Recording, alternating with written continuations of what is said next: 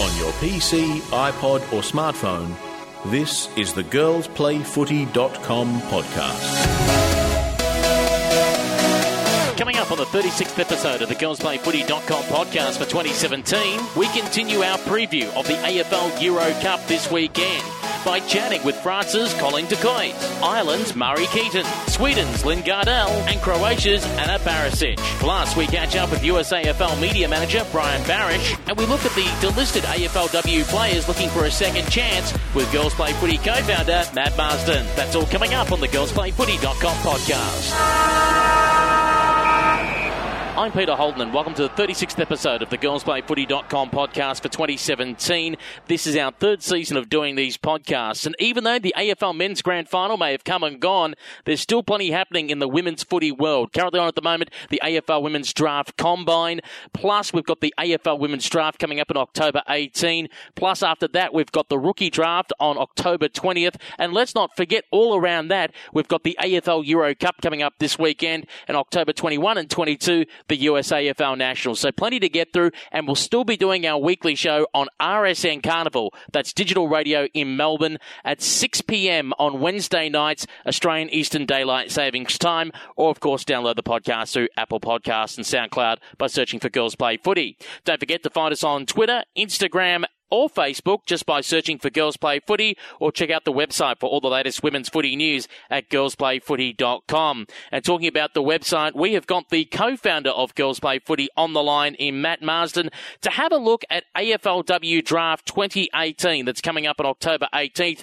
In this episode, we're particularly focusing on players that were taken in the 2017 season's draft but were delisted and are looking for a second chance to run around in the second season of the AFL Women's Competition competition. Matt, thank you very much for joining us on the line. How are you? Very well, Peter. Thank you very much for having me once again. Great to have you on the program as we get closer and closer to the draft on October 18th. A lot of people, of course, looking at the young and upcoming 18 year olds that uh, played in competitions such as TAC Cup Girls through the AFL Youth Girls Nationals, etc., about who will be their early round draft picks. But I guess everyone's looking for a diamond in the rough. They're looking for that player that might get a second chance, that has that senior experience and could be more valuable in their side than they were at their previous club's team. Let's have a look at some of the names that you picked out. First of all, uh, you highlighted a woman that's played in several exhibition matches. Uh, she was taken originally as pick 45 for Fremantle in the last draft. That was Kira Phillips. Yeah, no, Kira Phillips is a, a real interesting sort of a, a case, I suppose, because uh, she's she's performed really well in exhibition matches and generally does her job well, and and very frequently is amongst the goal kickers. I remember uh, it would have been last year when they had the, the first ever women's derby over in uh, WA, the Fremantle versus West Coast. I think she kicked six goals from memory and was, you know, very easily one of the best players on the ground. And, um, you know, that's the sort of form that she brings to the state competition each week. We saw this year that she kicked another 38 goals in 11 games. Uh, but for Fremantle, you know, she, she really wasn't, given much of an opportunity, I suppose. She played the five games, but she was never really a focal point in that forward line. And Of course, we know Fremantle struggled through the midfield. They struggled to get good delivery to the forwards. So, uh, Kira Phillips is one that, that certainly, uh, if you're a team outside of WA, you'd really want to look at her to boost your goal numbers. And I guess she's uh, in a competitive spot as well. If she was trying to get back into the Fremantle team, she's got to contend with an up and coming uh, young Kate Bartlett who's starred across a number of uh, youth girls national and uh, is now eligible age to be drafted. Um, another player that you highlighted uh, was taken by pick 81 by the GWS in the last draft before being uh, delisted is Christy Di Pellegrini. Yeah, no, uh, again, another sort of interesting one because she was in the back line of the team that got, uh, well, g- generally pretty comfortably beaten each week. And, um, but if you have a, a, closer look at the defence for the Giants, there's Christy De Pellegrini, who was, in her one on one, she generally bested her opponent and she was actually quite good in and you know, I, I um made an effort to try and watch her every week and, and highlight her because she was just such a good player, and I wondered where she came from, and it was sort of hard to miss her. She had the uh, the the purple dyed hair, so it was pretty. You know, you couldn't really watch a game without seeing her. But her performance, I mean, she was just a really good footballer, and you know, I was wondering where she sort of came from, and a little bit shocked that she was cut, to be honest. Aka Chout uh, was taken very late in the draft, pick 139, which surprised me because she rucked well in that exhibition game between the Eagles and the Dockers uh, in 2016. Uh, she was delisted, uh, but you would suggest will Fremantle pick her up? I think Tani White, I think, is the other ruck that might be in contention for her spot, who won the uh, league best and fairest in the WAWFL. Um, unless uh, the woman they also call Susan, if she decides to um, uh, pull up stumps and head eastward, maybe she could find a home there, uh, in Adelaide, perhaps. Yeah, I think that's the more likely option for her. I, have had a couple of chats with her, and she seems to to be pretty focused on trying to find another home. And um, I'm not too sure why Fremantle didn't give her a proper look in. You know, she had a really fantastic 2016 and, you know, we were raving about her last year, I remember, and we thought she was going to be the next best thing. And, you know, come AFLW, she's, she's finding herself as a second and third ruck, you know, she's, um, she fell behind Kelly Clinch as the number one ruck for Fremantle and, and, uh, Gemma Houghton up forward. Uh, she was getting the duties there, so there really wasn't a place for her to play. Um, but I think if you look at interstate teams, certainly Adelaide, who who really do need a second ruck, um, well, they will be drafting one in the AFLW draft upcoming in, in Jess Allen, but they would be looking at another athletic sort of a ruck, I'd imagine. Having a look towards Brisbane, Jade Ransfield was delisted. She was originally taken as pick 128 in the previous draft. She's a forward. She may find it hard to get back into that Lions side through the draft because of the simple fact is they've got a couple of young under 18 year olds that are coming through that are looking good. Plus, Jordan Zanchetta returns from that ACL and she is uh, just about all but certain to be picked up uh, as one of the spots for the Lions. Where does Jade Ransfield find a home? Oh, I'm not too sure. I, th- I, think you have to look at Victoria if you're Jade Ransfield because um, look, there's plenty of of, uh, of, teams down in Victoria that need another forward, and there's not a whole lot of forwards going in the draft upcoming. I think there's only, off the top of my head, I'd probably only pick two really good forwards or, or like you know, high quality forwards. That being Chloe Molloy, who's going to go pick one, and Eden Zanker, who might find herself in the second round. So there's not a whole lot of options for the Victorian team. So if she were to nominate down there, I think she'd be a really good selection. She kicked uh, 41 goals this year for Yeronga in their premiership. Uh, I think there's a there's a home for her if she wants to go down to Victoria. Also, having a look at another Alliance player that was delisted. Uh, she was originally picked up as a free agent last year, a utility, uh, a well liked footballer throughout Queensland, Jordan Membry. Yeah, it's sort of odd, Jordan Membry, because if you have a look at her and she's plays, if you give her a defined role, she's a really talented footballer. But you know, in every team that she plays, she seems to be used back, forward, midfield. And, and doesn't really get a crack at one position. Uh, and you have a look at the Brisbane team from this year you know, all of their players, you'd say, all right, their position is they're a centre or they're a forward or they're a ruck or they're a defender. Jordan Membry didn't really fall into any sort of category, and I think she suffered for that. But you know, if you give her a, a defined role, I think she's someone who can really explode for you, either off the half back line, either on the half forward line or through the centre. If you give her somewhere that she's going to be playing week in, week out, I think she's a really good prospect. Let's have a look at the uh, last player that you highlighted in your article available now on girlsplayfooty.com. Sarah Jolly, she was taken as the last pick, pick 145 in the draft uh, to Melbourne. Uh, described as a midfielder, but I, I kind of see her as an attacking half forward flanker, really.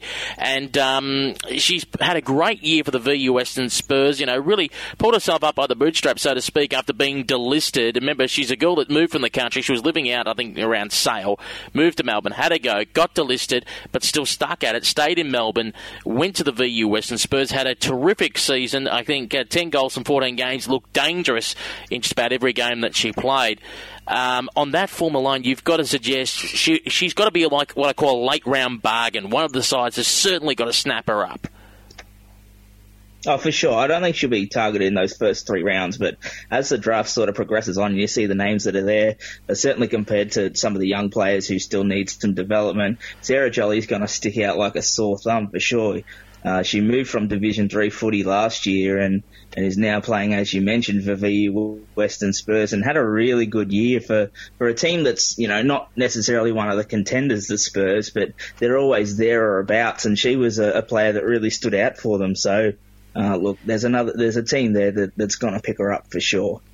Just having a look through some of the uh, players as well that, that, weren't mentioned in the article that uh, may be uh, picked up, uh, Victorian players in particular, that we have a closer look at through our coverage of the VFLW season. Uh, first name that sticks out for me is Kate Darby, and she's popped up here and there for Geelong and, and looked better as a tall forward than more in the ruck, but she can play mobile around the ground, and I reckon she's probably given enough for a, a second chance. Yeah, I think we'll find with a lot of these Geelong players that they'll be sort of around the mix, and she's one of them for sure. She is a, a pinch hitting sort of a player. Not sure if she could hold down a, a, a key position, uh, but you know, she'd be a handy acquisition for sure. Uh, we know that when Geelong come in, she'd be a, she'd certainly be a starter in their team. But uh, you, you wonder how she she'll break into a team. But look, I think if, if you were to look around, there would be a position for her somewhere. I'm surprised as well that uh, despite being at different clubs, that they both got delisted. The experienced back duo of Penny Cula-Reid and Mia-Rae Clifford, you'd be suggesting if they were still around, they weren't taken in the draft and were still available during the free agency period. As a club, why wouldn't you pick up that duo? Because, to be honest, uh, not because they're obviously partners off the field as well, but they do work well as a duo in the back line for, for many years at the St Kilda Sharks. Well, I can't really remember a time when they did you know, something that was so bad that it stood out during the season, or certainly nothing that was worth being delisted. So that's a head scratcher. Uh, you know, they're definitely two that could get picked up. It is a bit difficult because, you know, when, when it comes to defensive schemes and, and key defenders and stuff, teams sort of are already a little bit set. So you do wonder where they'll fit in. Um, interstate, definitely there's opportunities, but of course they probably want to stick together. And I'm not sure if there's a place for both of them in, in a team, but as individuals, there probably is somewhere. I mean, you can always use another defender. Indeed. Um, looking at the other players uh, that were delisted, one that I thought had a fairly quiet VFLW season, but hey, on the big stage on Grand Final Day, really stood up was Meg McDonald. Yeah, again, another one that's that's sort of curious because she struggled hard as a, a lone forward for the Western Bulldogs. Of course, Katie Brennan went down early in the AFLW season, and and Meg McDonald was trialled forward, and really didn't do a whole lot, if we're honest. But uh, as you mentioned, she was sort of quiet during VFLW, didn't really do a whole lot. But on that big stage, she really did did stand up. So uh, whether it's just sort of a once-off performance or whether it's something that uh, that she can do on a consistent basis, we're not sure. But uh, look, I think clubs will be giving her the call at least to sort of ask about her. But um, you know, we'll, we'll sort of see whether there is a need for her. As I mentioned before, there is a shortage of forwards going around, so maybe she will get a look in. And uh, looking through the list as well, we should mention that there are a couple of players that have done injuries that uh, that won't be taking part in the season. Kate Sheehan obviously was one of those that did an injury. Mai Nguyen did hers. Kim Mickle is now focusing on uh, the Commonwealth Games on the Gold Coast in 2018 after doing her injury. I'm not quite sure of the status of Heather Anderson, who had that major uh, shoulder surgery for the second time um, when she did that in the grand final. Um, I, I, actually haven't reached out to, to check on that. Um, but uh, the the other one as well, which is interesting interesting is Kendra Heil. I'm not 100% sure if she's thrown her name in the draft because she did mention um, to me a couple of months ago when I saw her at the Eastern Devils was that she was focusing on the VFLW 2018 season, and that's because she did her knee at a very awkward time. She did it. She was originally coming back from one ACL, and then she did the ACL on the other knee during December during the pre-season. And of course, she does. If you're rushing it, yes, she could be back in 12 months. But the word is she wants to give it a full 15 months to make sure it's right to go. Particularly, you know, back-to-back ACLs. A 15-month period would probably take her into March, and the question is, would any side, if she is available in the draft, take the gamble to say, okay, we'll have her on the list, but have her as an injury and have a rookie playing for her instead to try and warehouse her for next year? Or will it be just a case of um, she'll have to impress during 2018 and, and there'll be opportunities, won't there, be in uh, 2019 with the two new clubs entering? Oh, for sure. There's going to be opportunities for her, and, and really, it's a it's a sensible approach from her because if she does try and get herself picked up and you know, doesn't really put in a, a good showing because uh, because of her injury and because of her rehabilitation, it doesn't do her any favors for next year. So it's probably the best choice that she does sort of uh, stick to the sidelines, and she's not going to be forgotten about. Certainly, uh, these clubs are going to be looking high and low for talent, and I don't think you'll have to look too far to find Kendra, Kendra Heil. And just quickly, the one curious case as well, Georgia Walker, who was uh, the replacement for the uh, uh, the one and only Kendra Heil. Georgia came in late uh, into that Collingwood squad. She ended up being delisted, but uh, has been seen trialling at GWS. No, I hadn't heard that one, so that's interesting information to me. So, um, and of course, she was invited to the combine on this week at the moment. And of course, one other name in there we'll be interested to see if she does get uh, picked up um, after coming out of retirement is Lou Wotton. Um, so, if any side in Victoria is looking for a ruck, she is available. Yeah, seasoned veteran. You can't really go wrong with Watto. It's sort of as advertised. I think she's a, a veteran. She's still uh, physically fit, not necessarily athletic, but she'll battle in that ruck, those ruck, uh, ruck contests. Well, Matt, thank you very much for joining us here on Girls Play Footy, and we look forward to uh, catching up with you at some stage during the pre-season of the AFLW competition as we look, I guess, forward to AFLW 2.0. Yeah, always a pleasure, Pete. Thanks for having me. Now it's time for part two of our look at the AFL Euro Cup, which is being played this weekend in Bordeaux, France, a nine-a-side tournament that'll be featuring seven teams in the women's division this year. Last week we chatted to players from Wales, Scotland, and England. Now it's time to talk to players from France, Ireland, Sweden, and Croatia. First of all, it's my pleasure to have on the line a woman we spoke to on this program back in April for the uh, Anzac match that was being played in Villers Bretonneux. And she came to Melbourne in August to play for the European Crusaders team and was awarded a spot at fullback in the IC17 World team that was announced at the end of the tournament. She plays ruck for the French side. It's great to have on the line Colleen Duquette. Colleen, bonjour. How are you? bonjour, ça va, ça va, merci. Great to have you on the line uh, once again. As we said, it's been a while since we've spoken to you, and in that time, you've managed to come to here, come down to Australia, and play in the IC 17. How was that experience playing with the European Crusaders? Uh, it was it was really amazing. It was um, I had the time of my life, really, on and off the field. Um, obviously, I, I didn't know all of my teammates before. Um, before we played, and uh, it was so great to get to know all the girls and such great vibes in the team. And um, on the field, each game was better than the other, so which was really satisfying. And we won one game against Pakistan. Um, so no, that was that was great. I think we all learned a lot on and off the field.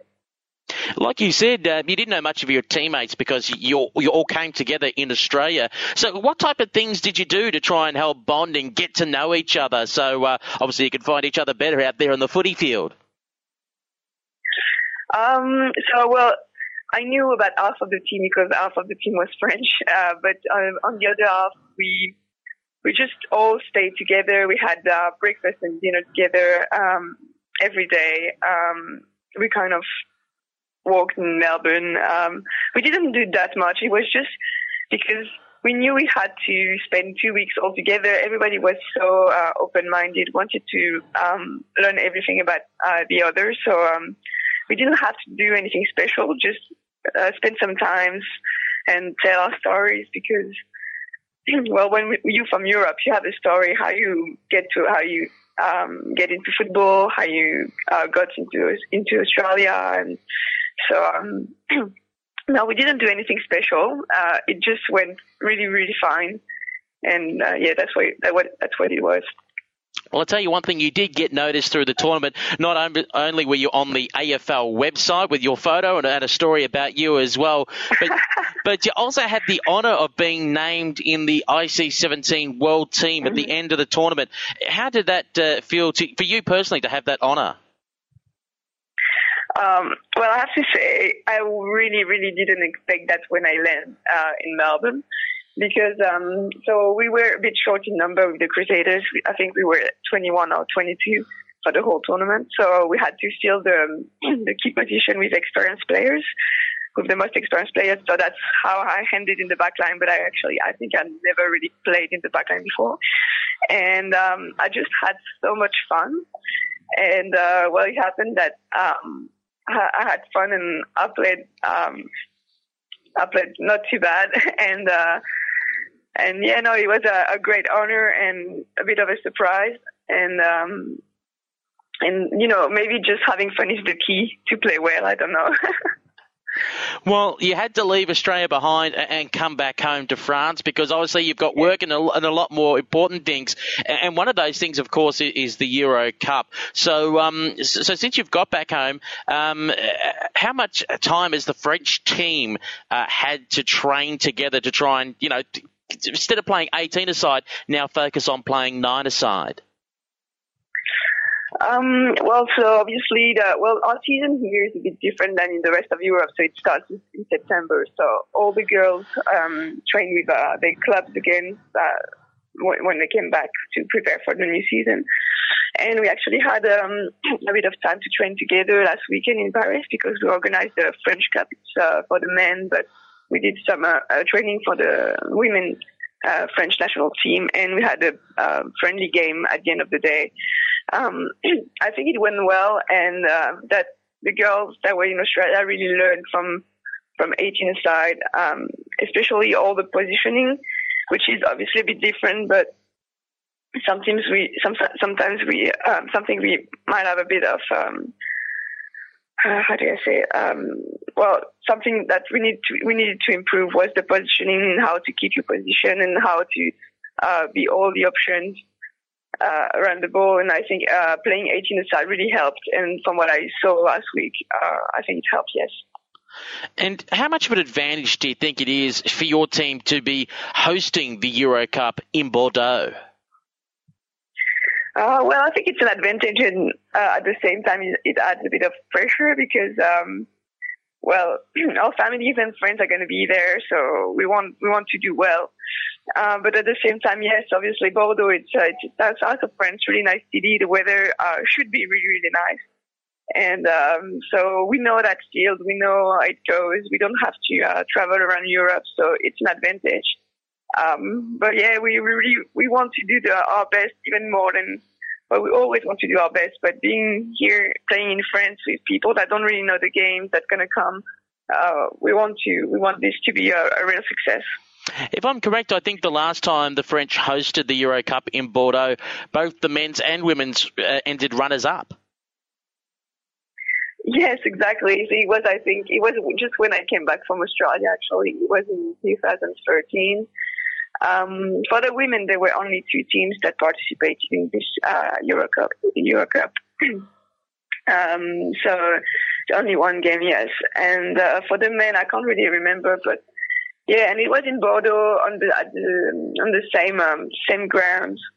Um, so that's why it, it should be should be fun hopefully it brings you some good luck. And what do you think the French team needs to improve on from the last Euro Cup to be competitive with uh, Ireland and England? Because if I'm correct, you're in England's pool this year. Yes, exactly. Um, well, what I said before, what I said before, basically, it's um, a bit of um, um, in the positioning, get a bit on the get back to the fundamentals, like a basic footy, um, lot of hand passes, making some space. Um, yeah, I think making space it's uh, it's the key, and I really I really think that um, playing the IC for most of the girls that was um, a real um, uh, a really good point uh, to improve on that. Yes, so um, I'd say I'd say that, and yeah, we'll see. We we always give 100 to 200 percent on each game, and I think our fitness is not too bad. So should, should be should be interesting. It should be interesting to see what the IC brought to that to the French team. And who will be some of the stars in the French team that you think people should be keeping an, out, an eye on? Uh, obviously, besides yourself. um, well, uh, the uh, Bérengère and Camille Portal had a great tournament uh, in the IC, and uh, they they're always improving. They're getting better and better, and so we will have a really strong midfield. Um, otherwise, I say we have a, a, new player. She's called Catherine, and um, she's really tough. So uh, so keep an eye on her as well. And uh, of course, Little Claire. Uh, she's she's been around for a while, and we know um, how um, strong she is. So I'd say it's uh, different players at different position. Uh, everybody has like good points. They uh, So yeah. And just before, yeah, just before I let you go, uh, Colleen, uh, you, you, did mention that, of course, uh, the French play a different season, don't they, for the women? So unlike over in uh, London where they play through the summer, if I'm correct, you play through your Mm-hmm. winter. Yes, we do. Um, that's um, uh, yeah, that's something bizarre in the French uh, administration. It's it's basically for uh, practical reasons because we don't really have the grant uh, during summer. Uh, it's only during school year here. Um, so um, that's why it's hard to get um, games at the beginning of our seasons because all the seasons are, over and after the Euro Cup, uh, it's uh, a bit dead everywhere else in Europe. But we can get a lot of games uh, in at the end of our season when it's preseason um, for all the others. So which is which is good. But yeah, we we play we play in winter, which is um, sometimes a bit difficult, obviously, with the the snow, the cold. But we're used to it. But Colleen, on that point as well, obviously, if there's some uh, Aussies or even the, the UK players in England that uh, wouldn't mind flying across for a weekend to France, or Aussies that are going backpacking through Europe and think, oh, they'd like to play Aussie rules during the European winter, uh, where can they find more information about football in France? Um, well, you can uh, on Facebook. I think it's the um, the main area uh, for information on the the, the account of um, the CNFA. It's uh, the National Foot, uh, Australian Football Committee. So they they've got all the games and all the information about all the clubs. Um, otherwise, uh, on the the Paris the Paris Club website or, or Facebook account Paris Cox Moody, where um, also uh, we try to put a lot of information about uh, the games and the training sessions. Um, and I think on the AFL Europe website as well, there's got, there's got to be uh, some um, contact uh, email email address or phone number for people that want to play in France. Um, yeah, that's what that's that's where it would be uh, the most easiest way to find information. Yes. Well, Colleen, thank you very much for joining us here at Girls Play Footy once again. Well done on a uh, good tournament in IC17 and all the very best in Bordeaux when you play for France in the AFL Euro Cup. Well, thank you very much. We'll have more Girls Play Footy on RSN Carnival coming up right after this. This is Girls Play Footy, continuing our look at the AFL Euro Cup nine-a-side tournament in Bordeaux, France this weekend. We focus now on the reigning champions, the Irish Banshees. They won the tournament in 2016 and they won the 18-a-side AFL International Cup in August this year. They're in red-hot form and it's great to have on the line a woman that was part of that International Cup winning side and she'll be going over to France to play in the nine-a-side tournament. Marie Keating joins us on the line. Marie, how are you? Not too bad. Thanks for, for having me on, Peter. Great to have you on the program. Uh, before we talk about the Irish Banshees and, of course, their uh, fantastic win in IC 17 and, and heading towards the Euro Cup, let's talk about your personal footy journey. Uh, when did you first take up the game and how? First started uh, playing in 2006. I, I was uh, I was in Australia as a backpacker and um, playing a bit of Gaelic football.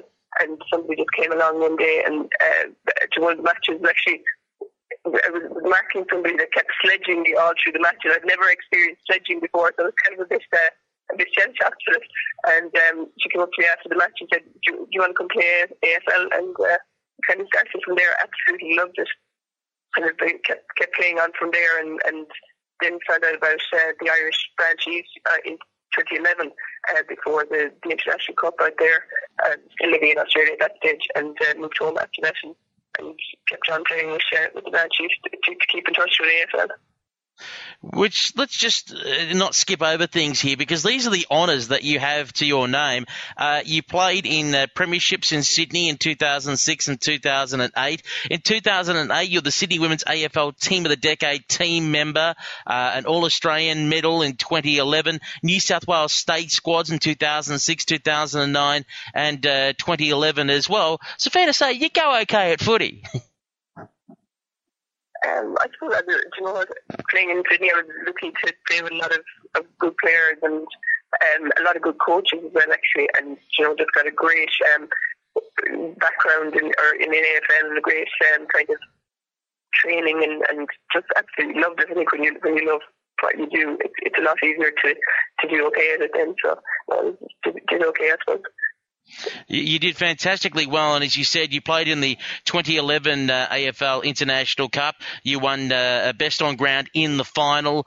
2014, of course, unfortunately uh, saw the uh, Irish go down to the Canadians, but uh, you bounced back with a best on ground in the Euro Cup with Ireland. And then, of course, 2017. Can you tell us what the feeling was like in this campaign? You know, you were the knocked off champions. You had to go again to get your title back. What was the feeling like?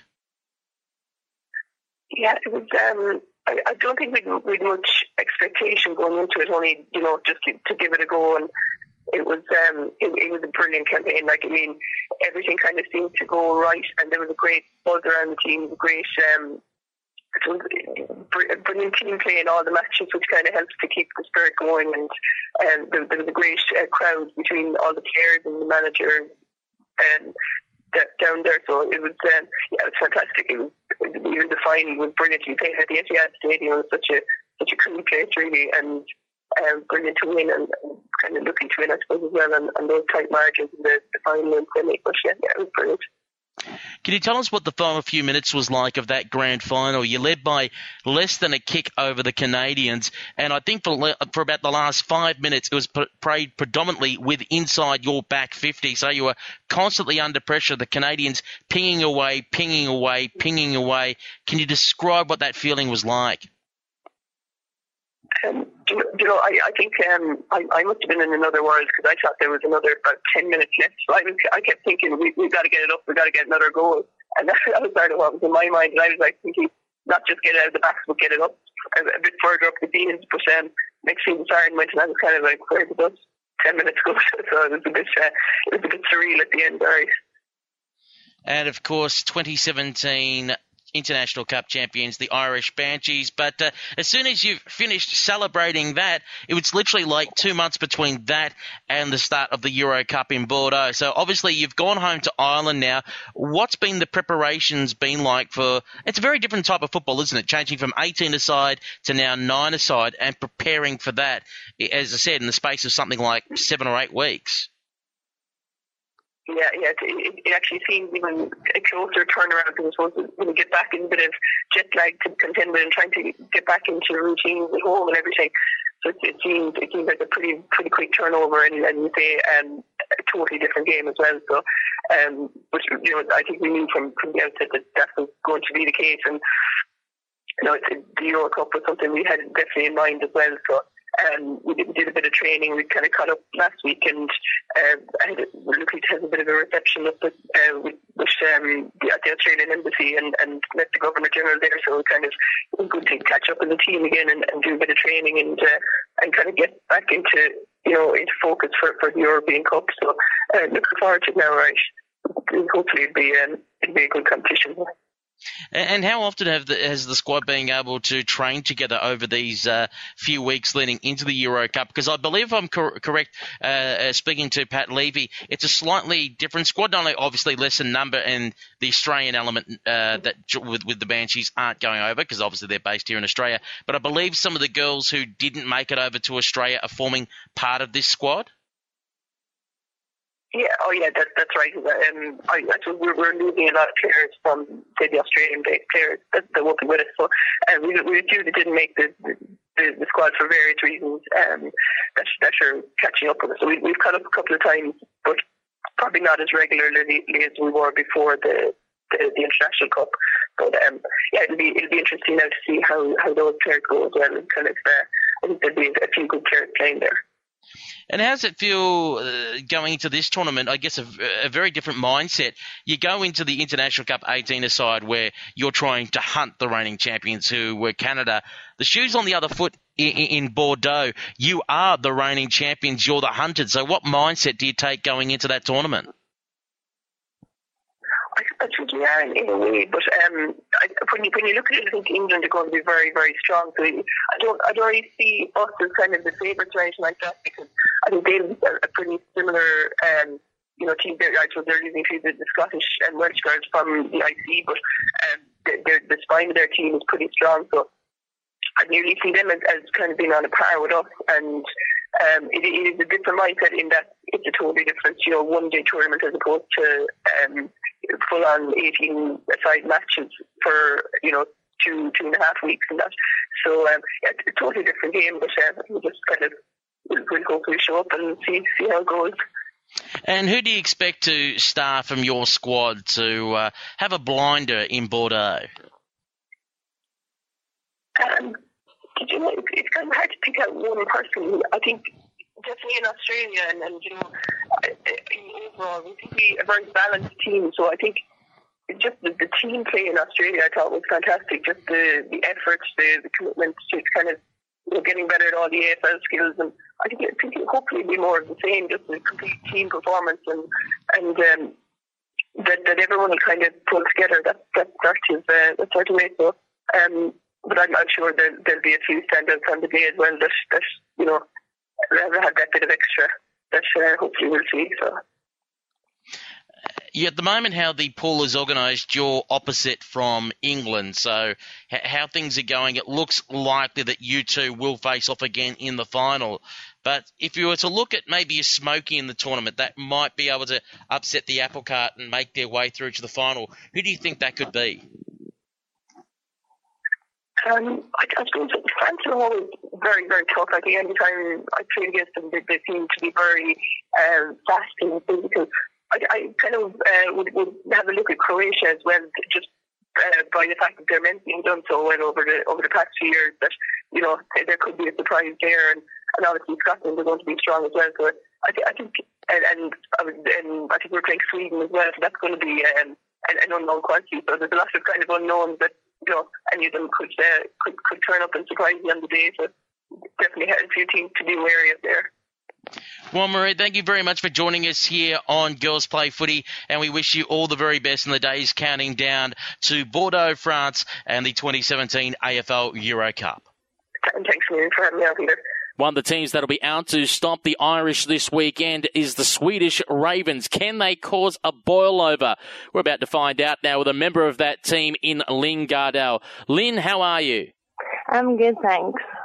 Great to have you on the line. Now, uh, like we ask everyone who isn't a, uh, born and bred Aussie, for, for, yourself personally, how did you come across Aussie rules football?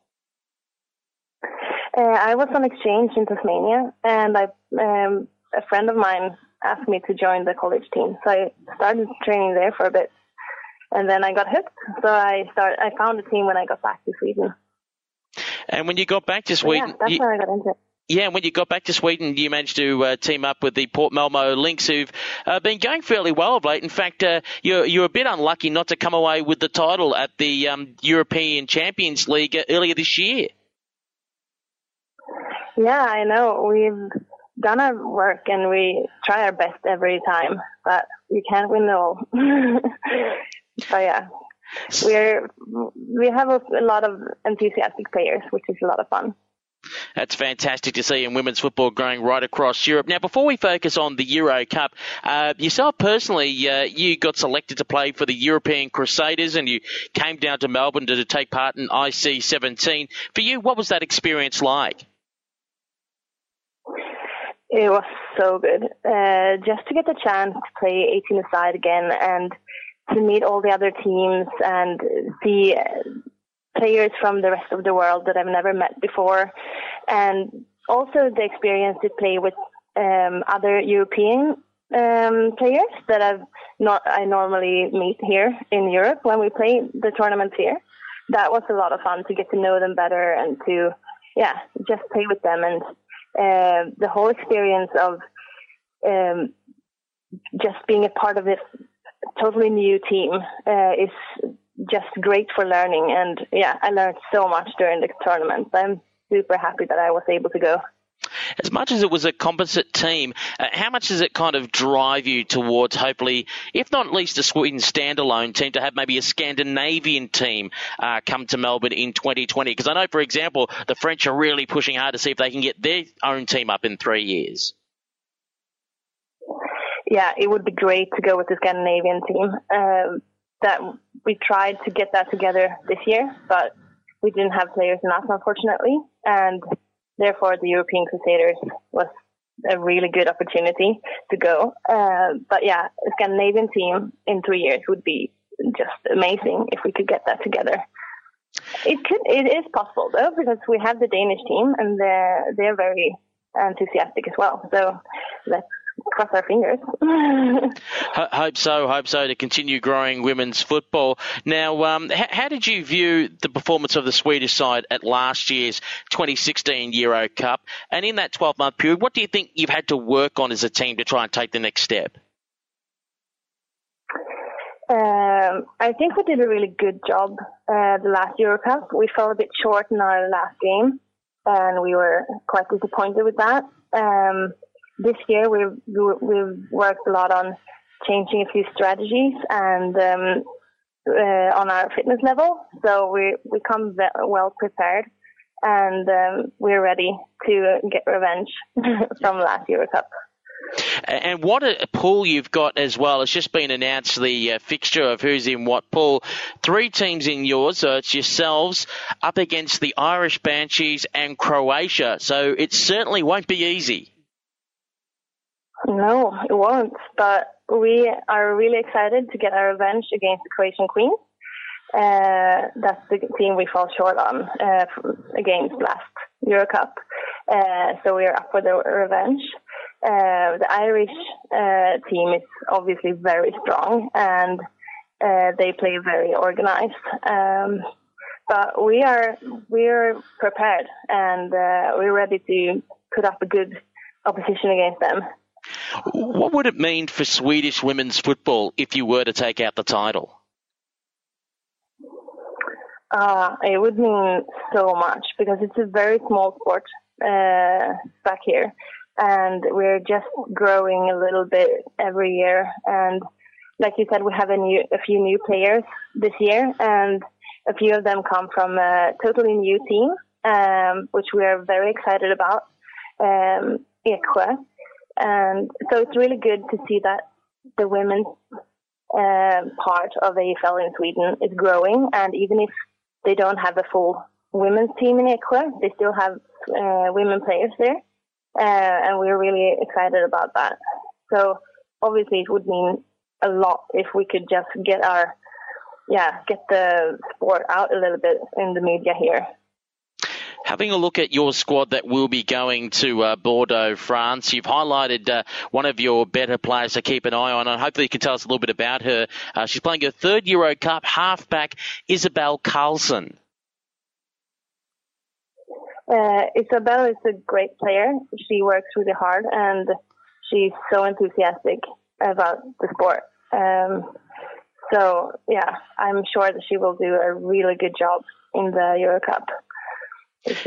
And in your own mind, who's maybe one or two other players we should also be looking out for as well?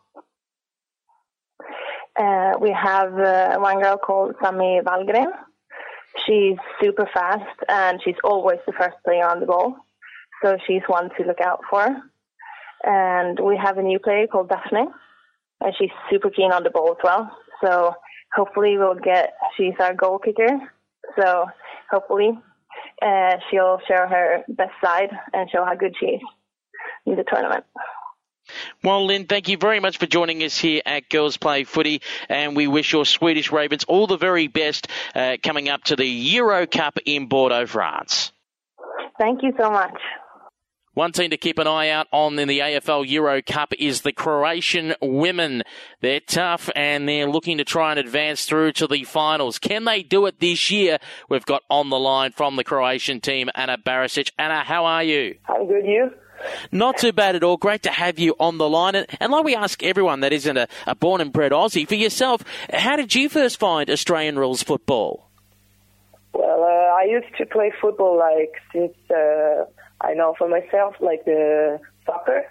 Mm-hmm. And one day, my friend she called me to come and just like take picture in Jersey, so she can put it in uh, local newspapers that they just like found the club uh, to play Aussie. And she just said, maybe you should just stay for a training or two. And I was like, yeah, sure, why not? So basically, that's how I got into it. Fantastic. And how long ago was that? It was uh, two and a half years ago. So only a, a, recent newcomer to the game, and um, in that time you played Euro Cups, and you you came to IC 17 in Melbourne. So how did that come about? You're one of the uh, only Croatian players that's currently based in Croatia to play in the team. So what made you decide to put your hand up to travel all the way to Melbourne? Uh, well, uh, actually, my coach he chose he chose like the the four girls for my team uh, but no one wanted to put so much so much money in it, and like I really like the whole idea of Aussie rules, so I was ready to put all I had into it, and basically that's how I got in. And of course, uh, you came down to Melbourne, Australia. How did you find the experience of playing 18 aside at the home of football? Uh, I liked it so much that I would like to come and uh, play in Australia. Do you see you see yourself staying here? You know, taking a visa out, staying for a year or two, and finding a club, and you know, playing the game here. Yeah, I would like that so much. Yeah. Well, let's hope that uh, you're able to make that happen. Talk to us about women's football in Croatia at the moment. Um, how many teams are there playing club competition, and, and how many women are, are, taking up the game?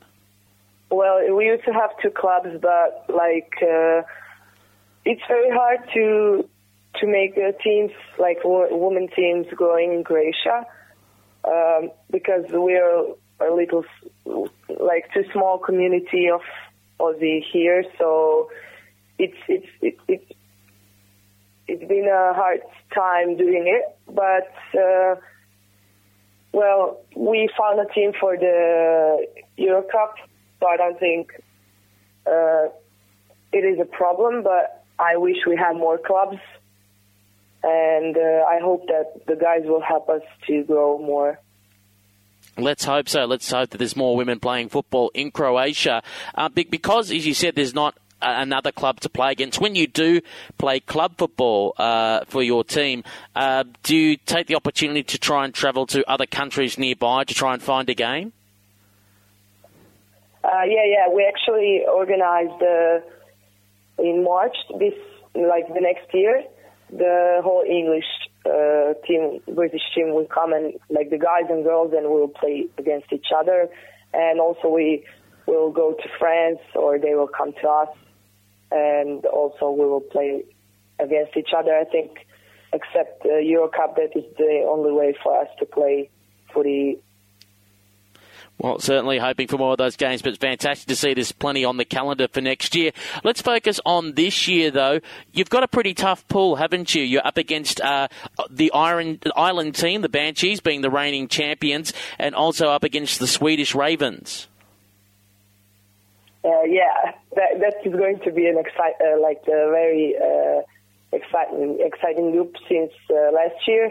We won against uh, Sweden in for like a medal for the third place, and we lost again Ireland. And but we're going to give everything we have and try to compete against those two teams. What do you think personally your team needs to improve on to try and better what you did last year and hopefully beat the Irish and get through to the grand final? Uh, I think we we just need more to play more aggressively. I think that was uh, our problem, and we also uh, we flooded too much. I think uh, those two problems are the biggest ones.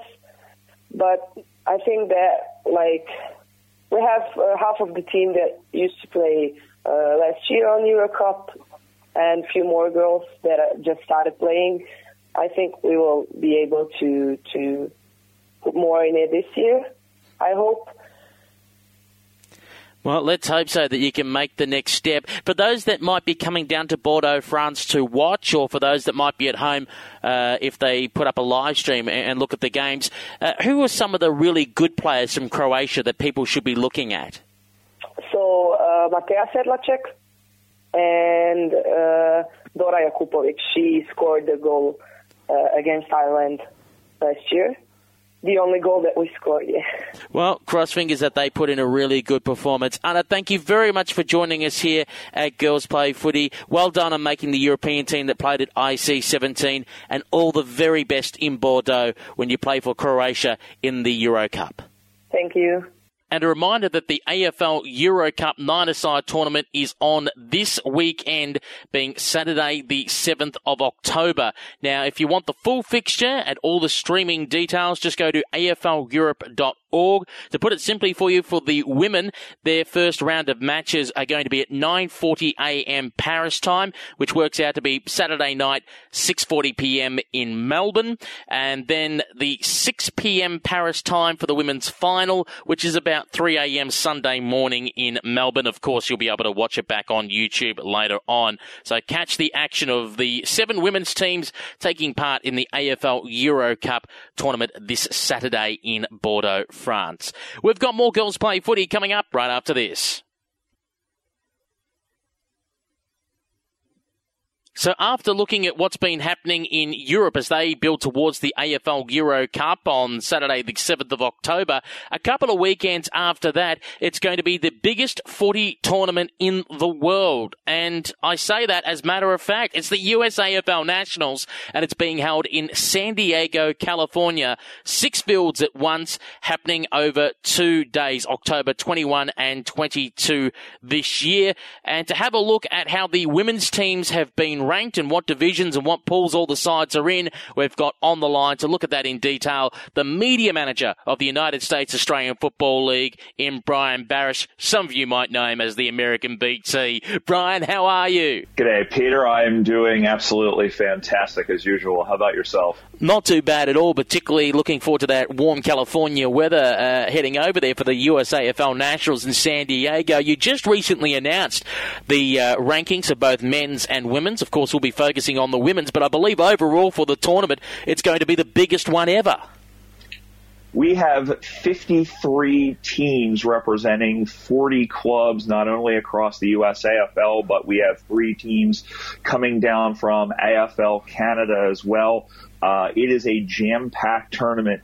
We have five men's divisions. Each of them have eight teams, which is uh, what we call full, really. And on the women's side, which is uh, I, I, think even more impressive is we have eight standalone women's teams playing up in Division One. That's the first time we've ever had it since we began the women's division uh, now 12 years ago, and we're going to have a five-team Division Two uh, made up of a number of clubs. That's the the that's still being finalized in terms of the uh, uh, how the teams will be made up, but. Uh, yeah, this is a uh, this is this is a wonderful, wonderful showing, and really excited to to see how it all plays out in San Diego. Now, if I'm correct, I think there were five fields at the same time in Sarasota. If I'm correct, it's gone to six fields in San Diego. Six fields. Yep. Yeah, it's the most we've ever had. So uh, this is we were talking about this last year, Peter, about how the grounds are selected, and uh, we were at the time we, we were planning on having an entire uh, Australian division. Uh, as you know, of course, we just now have the, the Aussie Sparks coming over, but I'm glad in a sense, in retrospect, that was actually a really good plan uh, because now, as it turns out, we have that extra men's division, uh, which now we, we have that extra field we can accommodate. So let's look ahead to the women's division that'll be played over two days, uh, October 21 and 22. Just with a slight little footnote to that, you're also having a women's skills session at the ground the day before. Yes, uh, we have uh, a number of the Aussie Sparks are going to be uh, uh, hosting that on the Friday afternoon. That's part of a, a, big thing that we have the day before nationals for anyone who gets there a day early. Of course, we have a, a coaches clinic, an umpire clinic, and we're uh, glad to have. I believe this is the first time we've we've ever had a, a, women's skills clinic. I know we've had smaller events over the last couple of years, but uh, it'd be really really fun, I'm sure. And so I know any of the players are listening or anybody else else who's interested is going to be in that in that area, even if you're not playing, even if you know you're an Australian coming by, They don't want to focus on your skills or want to get you know just be a part of that. The Friday afternoon before nationals at the at the uh, Surf Cup grounds, we'll be having that. So let's look to these two women divisions being played over two days. As you said, uh, for the first division, it's two pools of four. Let's start with the top ranked team being the reigning champions, the San Francisco Iron Maidens. Which pool have they ended up in? Uh, they are the top group of, or the top seed in Pool A. Uh, and uh, they have, I, I feel like a, a manageable group ahead of them. It's going to be three uh, tough games. And, and the Iron Maidens this year, they, they've been, I think they've been about consistent as they have been last year. They did play Denver, and of course the rematch of the deciding game at Nationals last year. That rematch was in Denver uh, against the Lady Bulldogs, and they fell. And they were missing Brett Brower in that game. They're going to be missing her for this tournament uh, with the neck injury that she suffered in uh, Melbourne at the International Cup. Um, she will most likely not be playing but they do have a pretty good amount of depth, especially at the ruck position. We saw Meg Leone take over after Brower went down and before her, Halle Kastanek go down and she performed very admirably in the ruck. And they have a lot of speed, especially in Estrada and Sarah Maggione. The one thing that really won them the championship last year was their defense. Players like Nicole McKenzie, uh, uh, Carly Smolak and Julie Marks. Um, so I would say they are the team to beat this year, but they're going to be facing, especially in their pool, which we'll talk about in a minute, Montreal, the the Angels, and if they get by that group, looking at the Calgary Kookaburras on the other side. So uh, you'd have to look at them as the favorite, but they're going to get uh, more of a challenge, I think, than they have over the last couple of years. So let's have a look at the Montreal Angels. They're coming across a very strong part of Canada, led by Amy Legault, who um, is going to be coming down for the tournament. She missed out in the 2016 tournament coming back from injury. So she's got a star studded Montreal side that, um, if things go right, they could be going through to the grand final. Yeah, it, it, they are, have always been a, a, very good side, and I think uh, we, you know, we saw part of that last year, and one of the players that we saw was Valerie Moreau. Now, uh, as of this recording, the Angels have uh, submitted an exemption request for Valerie Moreau uh, to play at Nationals. Um, don't know at this point whether or not that has been granted or not. Uh, obviously, that would be a big acquisition if they were able to play her. But uh, if not, they do have a lot of very well-rounded side. Uh, Gabrielle Bureau, who's played at the national team level in the past in the Parallel Cup, she's a quick player. They also also have a rugby and Gaelic player in Larissa Andrews-Sisson, who played for the Midnight Suns back in 2015. Uh, she is sort of a Moreau type. She's uh, strong and uh, she's got a little bit of quickness through the midfield. Um, and of course, defensively, you've got Amy's sister Margot Legault, who played pretty well at, at the, the International Cup and who's been one of their consistent, uh, one of the consistently best defenders across AFL Canada. But as you said, Peter, I think they may have, I think, a little bit more uh, quickness and a little bit more skill than a team like San Francisco. It'll just be a matter if they can penetrate that Iron Maiden defense. But that game on Sunday morning may determine the group in Pool A, and it, it'll actually be, I think, one of the more entertaining entertaining games of the tournament. Another team looking to upset the apple cart is uh, the Minnesota Freeze. They've always been hanging around in that third spot they've always troubled the better sides, but they just haven't been able to get the job done. The question is, can the Freeze find a way to take the step up this year? Well, and and it has to be said. I, I think that uh, they've they've sort of been in a holding pattern this year in terms of numbers, and um, I, I think that uh, through the season they've they've played a good solid season. I think, and and the players that uh, have served them in the past have done well again this year. Kathy Oha again is a very dangerous forward. Uh, she proved that, even though uh, she wasn't, I think, as prominent as some of the other forwards for the USA Freedom. Paige Kicker played a solid tournament. Uh, in Melbourne as the Freedom's defender. Uh, the, they are going to be missing a couple of players that they have from the last couple of years.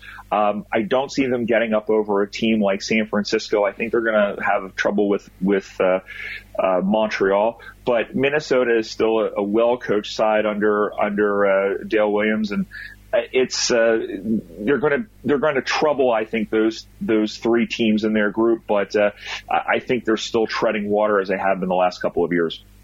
one team as well, regardless of the results, even though obviously they'd like to win a game or two in Division One. It's just extraordinary that they've got to that level with a full team, considering they only virtually gave a handful of players to Portland in Division Two last year.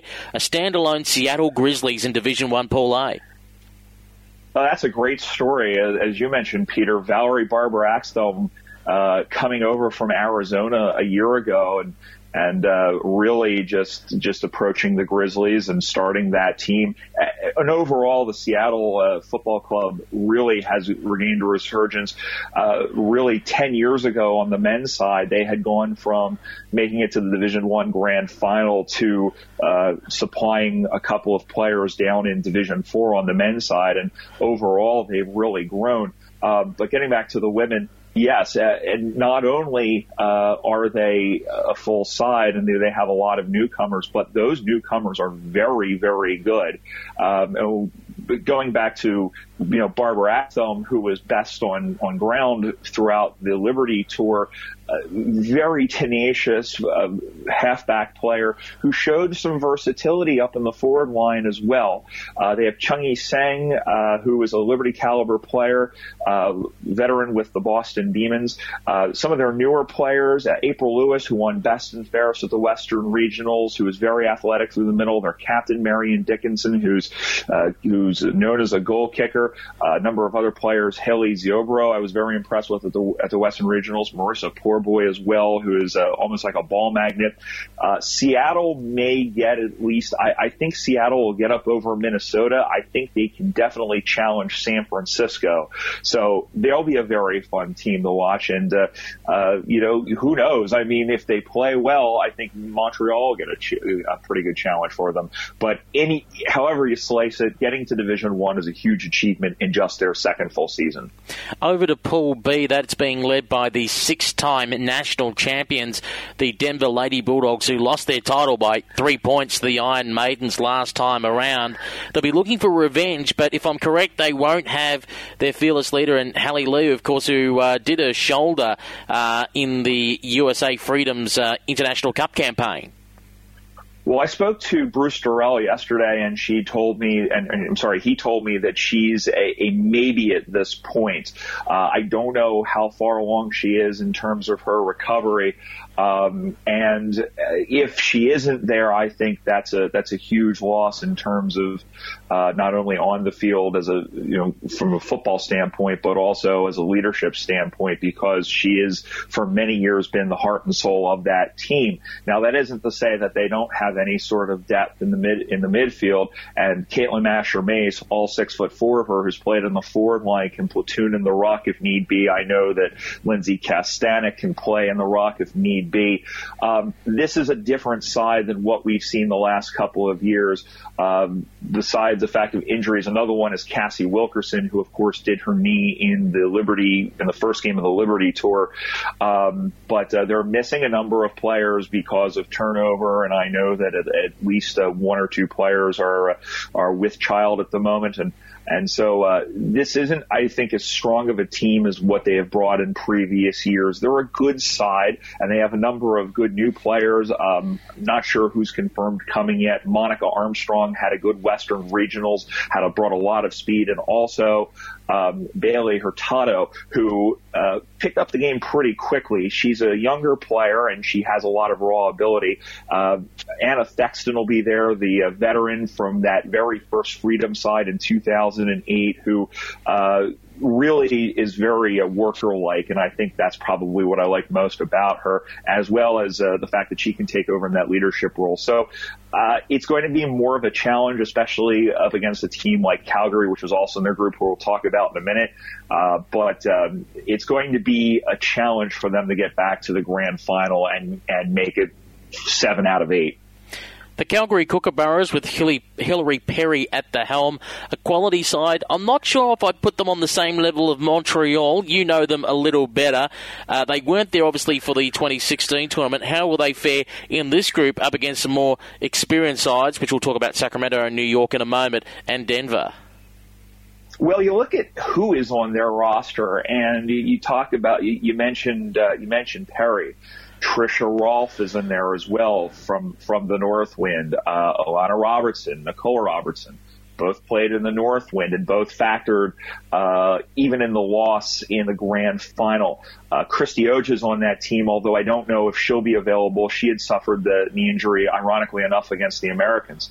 Um, and uh, also a number of players on their roster, from what I saw, coming down from uh, from Edmonton as well, who had played with them during the course of the year, uh, including Ashley Gaisley. This is a very very good side, and they were in. They only brought 13 in 2015 to play in Division Two, uh, and they swept the competition. It also should be mentioned, by the way, that on that team they had a, a, player from Portland by the name of Simone Shepard, uh, which greatly helped their cause. But in any event, I, I think there was a consensus that had they brought a, a, a full side in 2015, that they would be playing up in Division One as well. So um, I would tip them probably as the favorite in this group, uh, even with the other sides improving. With Denver uh, really, I think banged up at this point, I, I think Calgary is probably your favorite over in Pool B. Sacramento Suns, there's been talk if they'll have a full squad or not. That looks like they will be uh, taking a full team to this tournament. They actually have one practice game um, a couple of weekends before the Nationals against San Francisco to try and have their bit of a warm up. How will they go in this Nationals after winning their first ever Nationals game last year when they beat New York? I think they're they're still an improving side, and uh, as they have been over the last couple of seasons, and I think that uh, their defense uh, really has. I've talked about it every year, each of the last couple of years, about how good their defense is, and even with Katie Klatt going to Melbourne to further her football career, uh, they've really gelled. Uh, having improved on that is uh, Rosie Clow, who's played in the ruck the last couple of years, and they switched her back into the defensive role because that's what she played uh, as a fullback when she played over with the Freedom. Mackenzie Carr had a good, very good Liberty tour. Uh, she'll be back there as well. Owen Wynn pulled double duty, having played not only for the Freedom but also for the Liberty as well. Uh, and uh, she notched a goal, a couple of goals in the Liberty tour. She's becoming a very dangerous forward, which is really what they need. I feel like uh, the, the situation has been as it was last year and really didn't get a, a, really great beat on them at Western Regionals just simply because they had combined with Seattle for that tournament. Um, they are, if they can get a couple of good half forwards and forwards, uh, I really think they can start to challenge the upper echelon teams. They are, their skills are improving up and down the park. Uh, I still think they're they're just on the doorstep of that next level, but I think they'll have a good tournament. And they play the team that they beat last year at Nationals, New York, uh, in the final game on Sunday. So that'll be a good matchup as well how much will New York be taking from last year into this year, that burning feeling? Because if you're the big city, you're the big apple, you're New York City, you don't like being humbled. In fact, in was it 2015, they were an upset away from uh, taking the Division One title the old saying, how the mighty have fallen. They took a fairly new side, a bunch of rookies to the 2016 tournament, didn't win a game. In fact, against the uh, side that would take out the uh, title, San Francisco, they got humbled fairly easily. Their pride would have been hurt. Can they bounce back this year? Well, I think they were they were expecting, you know, that that uh, this would be that that would have been difficult for them, considering all the new players as well as they had played. I mean, uh, look at some of the players they unearthed. One of them was was uh, Natalie Wolf, who again had just learned the game at the beginning of last year, and here she was 18 months later playing in the International Cup for the USA Freedom. Um, this is a team that, uh, as as much as their sophomore players, Wolf being among them. Adrian Lockett is another one who played well. Um, Andrea Hargreaves is another one who uh, took over in the ruck uh, and really has made it her own. She's been a very consistent ruck, and it starts in the middle with her their defense, a mix of veteran players. Wolf is going to play in the defensive side, but of course you got to mention Drea Casillas, uh, who had a, a good tournament, but I think not was not as impactful as she would have liked to have been. Uh, I know that she will want to have a very good tournament, uh, as well as uh, on the fullback side with Taylor Davidson, who is one of the best fullbacks in the USAFL on the women's side, up and down. One of the things that uh, uh, Christina Licata was telling me at the beginning of the season that she was worried about was offense. Uh, they have Kim Hemingway, of course, and Kim's been quieted. Uh, I think was fairly quiet last year at nationals, and I think that was more of uh, the structure getting the ball to her more than her own ability. And I think she would have, uh, you know, she had a, a, a good U.S. A good campaign with the freedom at the International Cup, but uh, I think she would have liked to have made more of an impact as well. Uh, the good news is, is up in the forward line, they've got Claire Algason, who had a very good Liberty tour, and Lauren Skonechny, who I always felt is uh, more of the one of the more underrated forwards in the USAFL. Um, I think Sacramento is going to be their best chance for a win. I think they do have a chance against a against a depleted Denver side. Um, they might find themselves overmatched against Calgary, but this is a team that's still finding its legs. And and you know what? I think that's that's more of a testament to the growth of the game that they are bringing these new players in and they are developing it. Um, every team goes through a, a, cycle, some longer than others, and and uh, for New York, they're they're starting the cycle again, and hopefully within a year or two, they'll be back up challenging for a title again. Now, just before we go, what's the latest news out of Division 2, which you said, of course, they're looking at five combined teams to play a round robin series? Yeah, so uh, right now they're looking at the numbers, and by they I mean the USAFL Women's Association. And I mentioned Drea Casillas; she's of course the the head of that of that group. Uh, they're basically finding out or trying to finalize numbers from teams and uh, pairing them off in a way that uh, it will be competitive. Ideally, what will happen is it will be a five-team, straight round robin tournament, which is basically what they've done in Division One over the past two seasons. So they'll play a, a round robin with no grand final, and whoever has the best record at the end of the weekend will be declared premiers. And if there's a tie, it goes to head to head, and then and then a percentage. Um, but uh, the the idea of that, and and this is a it's a very difficult task, I feel, because you know you can only take so much into consideration. I mean, you know how you know you know how the players will be to an extent, but it's all about how they play on the weekend. Injuries could be a factor. There's so many things that could upset the apple cart and uh, so that it's a it's a giant logistical Tetris puzzle, as I like to say. But looking at some of the players and some of the teams that are expected to come, uh, you've got a, a, lot of growing East Coast sides. You've got the Baltimore Washington Eagles. Uh, Emily Real will be there, and looking at a player like. Um, Molly Halberstadt, who is playing in her second season, who I was very impressed with, had a very good Eastern Regionals. They've got a number of other players. I believe they're bringing, uh, I think eight or nine from Baltimore, Washington. Uh, Boston's got uh, going to be bringing a fair bit down the Demons. Uh, Kalen Deal, who the fullback, who had a good tournament with the Liberty side. Amanda King, who played well for the European Crusaders. Philadelphia, you're looking at. Uh, looking at uh, uh, Erica Saki, who's played well, and another couple of newcomers, Barbara Dempsey, who's who's almost like a bulldog. She's the Beast Coast Bulldog, is her nickname. Uh, Columbus, Katrina Scherer, uh, Stephanie McKittrick on the defensive side, Stephanie Shipley as well, uh, Lauren Balsley, all of them, uh, with the exception of McKittrick, who was over there for the Liberty Tour and who uh, played well, and of course Scherer, who played for the Freedom.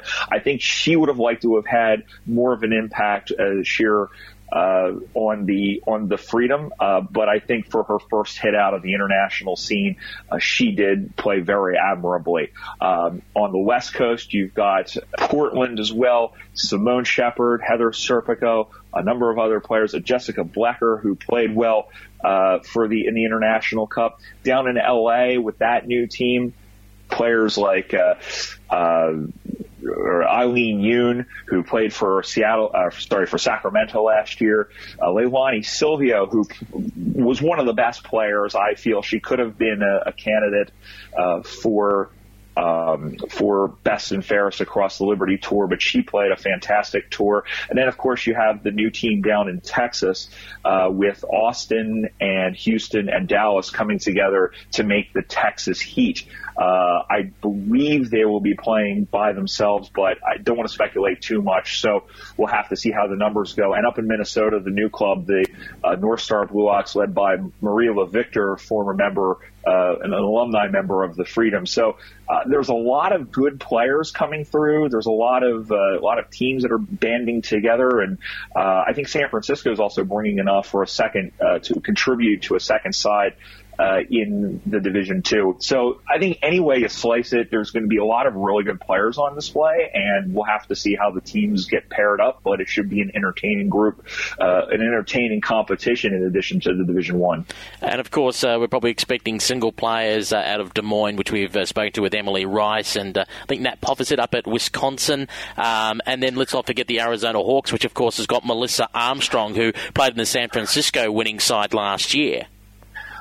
Absolutely, especially you look at you look at Arizona, and uh, we mentioned Seattle and how one person could really change the fortune of the club. On, on the men's side, they had uh, Jason Wilhelm. Uh, speaking of Melissa Armstrong, they recently just uh, tied the knot over in Hawaii, so congratulations to them.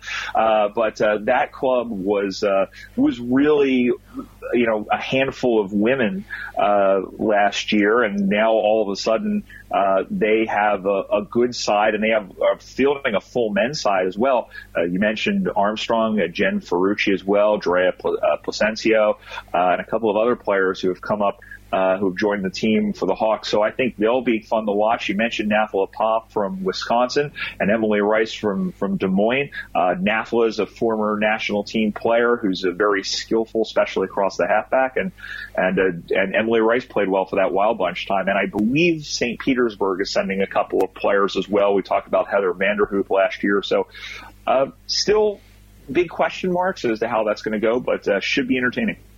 Indeed, and of course, happening uh, the weekend of October 21 and 22. And one quick last one before we go. Uh, some people might know, as we said with Division 2, because it's a round robin, each team will get to play four games. Over in Division 1, uh, the top two teams from each pool meet in the grand final, so they, in theory, play four games. As much as the sides that miss out in the grand final Division 1 technically play three games, there's an opportunity, isn't there, for some of them to play a fourth game with this special, what we dub exhibition game against the Aussie Sparks. Absolutely, and I think that uh, having played in a similar game uh, myself a few years ago when uh, Subiaco came over from the from the Western League came over, and I got a chance to play in that. Um, really wasn't an all comers game, but uh, I somehow or another found myself wearing red and gold and the lion on it, and uh, it's it's an innumerable experience to play against them. And uh, you talk about and, and we don't know what the format is just yet because it is also possible they could be playing uh, alongside them. Uh, depends on what the decision is on the on the day, but. Um, talking to the Liberty girls about the tour and about the, the fact that they got to play against these women who uh, really had were you know they were much more experienced than them, but to be able to take and, and observe what they were doing, and even to go back and look at the tape. I mean, and the fact that uh, we streamed the matches for them, and I truly mean that we because you had a big hand in that, Peter, and so did Girls Play Footy. Um, this is a uh, it's a it's a great opportunity for some of the girls that didn't get a chance to go over to Australia to play in the tour to actually go up against uh, these and, and see these these girls who have a lot of experience and and hopefully they can take a lot of it from the game. And for the for the women women that don't get a chance to play, and that I think that they get a chance to even just watch the games, and and and and the Sparks will be available during the course of the weekend because they'll also be doing, uh, as we mentioned before, they'll be doing the uh, the, the skills clinic. Uh, they'll probably be going around and uh, helping out the coaches as well and giving little tips and things like that, and interacting with them. So it's a great networking experience, and uh, if they do get a chance to play, I think it can only really better not only themselves individually but the game as a whole. Well, Brian, thank you very much for joining us here on Girls Play Footy, and we look forward to your live coverage from the uh, Nationals in San Diego. And for those that obviously can't uh, uh, catch it live because of the time difference, don't forget the games will be put up at a later stage as well via the USAFL YouTube page. And not only the Nationals, there's obviously, uh, Brian, a whole heap of other games, including, as you mentioned, the Liberty Tour, a few International Cup games, and last year's Nationals as well. Oh yeah, there have, there's a plethora of stuff on our YouTube channel. That's uh, youtube.com slash USAFL 1997, and I have organized them all into neat little uh, playlists. So uh, uh, if you get a chance to go on there and uh, especially relive uh, a great international cup and Liberty Tour campaign as we got to see in Melbourne, Australia, and it was a lot of fun to cover. Brian, thank you very much for your time, and we look forward to catching up with you in San Diego, California, to cover the USAFL Nationals women's divisions this year.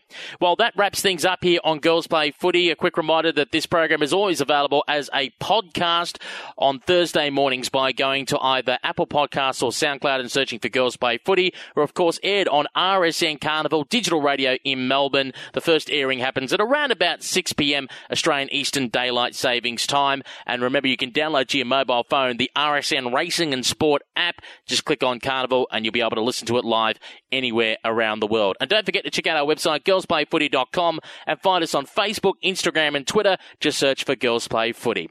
Until next week, I'm Peter Holden, and it's bye for now.